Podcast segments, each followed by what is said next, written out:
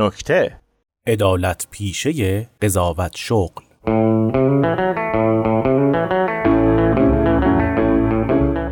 سلام من دادخواه عدل محور هستم و شغلم قضاوته. نه تنها توی محل کار بلکه در تمام لحظه ها به صورت خداگاه و ناخداگاه قضاوت می‌کنم و البته سعی می‌کنم این کار رو با رعایت انصاف و کاملا عادلانه انجام بدم. کلا باید اینجوری بگم که قیافم شبیه قاضی است و هر جا هر اتفاقی که میفته همه میگن آقای دادخواه شما منصفی بیا گوشه کارو بگیری قضاوتمون کن. الان به عنوان نمونه می‌خوام اتفاقات روز گذشته رو از صبح تا شب براتون تعریف کنم تا ببینید این کار چطور در زندگی من جاریه. دیروز صبح تا چشم باز کردم دخترم اومد جلو گفت بابا شهروز عروسکمون برداشته نمیده. گفتم الان اون میره مدرسه عروسک تو می‌ذاره خونه. گفت نه شهروز رو میگم. تازه فهمیدم منظورش داداشش نیست سگمونه. گفت بیا دادگاه بازی کنیم ببینیم حق با کیه. یعنی اولین قضاوت دیروز من بین دخترم و شهروز چیز بین دخترم و سگمون بود. من خیلی عادلانه به جفتشون متذکر شدم که یا با هم با این عروسک بازی کنید یا اگر می‌خواید تنها بازی کنید براش برنامه ریزی کنید که جفتتون هم خوشحال باشید. اما متاسفانه بازم تو لحظه ای که داشتم از خونه می اومدم بیرون دیدم دخترمون سگمون رو بسته به در کمد عروسک رو جلوش تکون میده اون زبون بستم زوزه می‌کشه. از همون روز اولی که ما پامون رو گذاشتیم تو ساختمون رو در باز کردیم که تازه بیایم ببینیم اصلا خونه چه شکلیه. یه دفتر حساب کتاب و چند تا دونه کلید دادم به ما و گفتن مدیریت ساختمون چرخشیه. الان هم نوبت واحد شماست. نشون به اون نشون که الان چهار سال بنده مدیر ساختمونم. دیروز از در که اومدم بیرون تا برم سمت محل کار دیدم دو تا از همسایه های طبقه بالا نشستن دم در واحد. خانم اکبری می‌گفت آقای اسقری میخ کوبیده تو دیوار اتاقش. میخو چنان محکم کوبیده که دیوار حال خانم اکبری ترک برداشته. آقای اسقری هم می‌گفت دیوار تو از اولش مورد داشته وگرنه میخ من اونقدر جون نداره که بخواد ترک ایجاد کنه.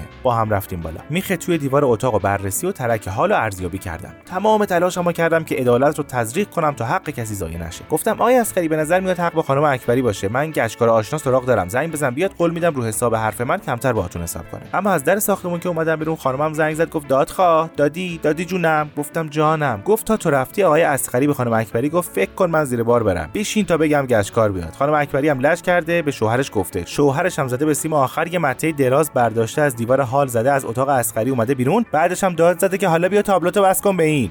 توی تاکسی بودم و تا چند دقیقه دیگه می‌رسیدم سر کار که تاکسی که سوارش بودم چراغ قرمز رو رد کرد و محکم زد به یه ماشین دیگه. راننده پیاده شده و من و بقیه مسافران منتظر بودیم ببینیم چه اتفاقی میافته که راننده بی هوا اومد گفت داداش یه دقیقه پیاده شو بیا قضاوت کن. گفتم به نظرم زنگ بزنید پلیس من تو این زمینه وارد نیستم. گفت اوه چرا گندش می‌کنی؟ گفتم منصفی بیا حکم وایسا. خیلی خب حالا اصلا نمی‌خواد کرایه بدی. گفتم آقای محترم من سی ثانیه نیست نشستم تو ماشین شما. هنوز یه چهار رد نشدیم شما تصادف کردی انتظار کرایه هم داری؟ گفت خیلی حرف بزنی برات میگردونم پیاده شو رأی نهایی رو صادر کن بریم دنبال زندگیمون. بالاخره زیر نگاه سنگین بقیه پیاده شدم. تا از ماشین اومدم بیرون راننده گفت فقط حواست باشه من مقصر نیستم ها. گفتم من دروغ نمی‌تونم بگم. شما تخلف کردی. گفت خب قبوله ولی الان ندارم از کجا بیارم؟ خلاصه سرتون رو درد نیارم. انقدر دم گوش من حرف زد که نفهمیدم چی شد که من دو تا برگه از بیمه شخص سالسمو کندم دادم به طرف مقابل. تا رسیدم سر کار چکشو دادن دست ما و گفتن پرونده فوری داریم و چه که فقط عدالت شما رو لازم داره. رفتیم تو اتاق دیدیم شاکی متهم اونجا داستان کشته شدن پدر خانواده است. یه فیلم از لحظه وارد شدن قاتل به خونه داشتن متهم که از پسرای مقتول بود. شاکی پرونده یعنی داداش بزرگتره. می‌گفت من فیلمو ندیدم ولی مطمئنم کار همین برادر کوچیک‌ترمه. تا دیدم بابامو کشتن دستو گرفتم اومدم اینجا. گفتم آقا الکی تهمت نزن. بذار اول فیلمو ببینیم. شاید ایشون نبود. چراغا رو خاموش کردیم. فیلمو گذاشتیم تو دستگاه. کنترل گرفتم دستم. هی عقب جلو کردیم ولی طرف ماسک داشت. اومدیم چراغا رو روشن کنیم. طرف رسید دم در ورودی خونه. ماسکشو که یه لحظه برداشت قیافش کامل مشخص شد. خودش بود. گفتم بله آقا حق با شماست. کار خود ایشونه. همین لحظه متهم پرونده روی یه تیکه کاغذ نوشت زمین لواسون و اون دوتا واحد مرشر مال تو شاکی خودکار از دستش گرفت و نوشت نچای یه وقت. زمین دماوندم بنده روش. تا متهم چشماشو به نشونه تایید روی هم گذاشت شاکی صداشو برد بالا و گفت استاد ما رو گرفتی؟ کجا این همونه؟ گفتم کاملا مشخصه. چهرهشون واضحه. گفت به نظر من شما صلاحیت قضاوت ندارید. یه چند هفته باید برین دستهای پایینتر چکش بزنید که دوباره بیاین رو فرم. بعدش هم برادرشو بغل کرد و گفت عزیزم منو ببخش. بیا بریم. نزار نگاه های حسود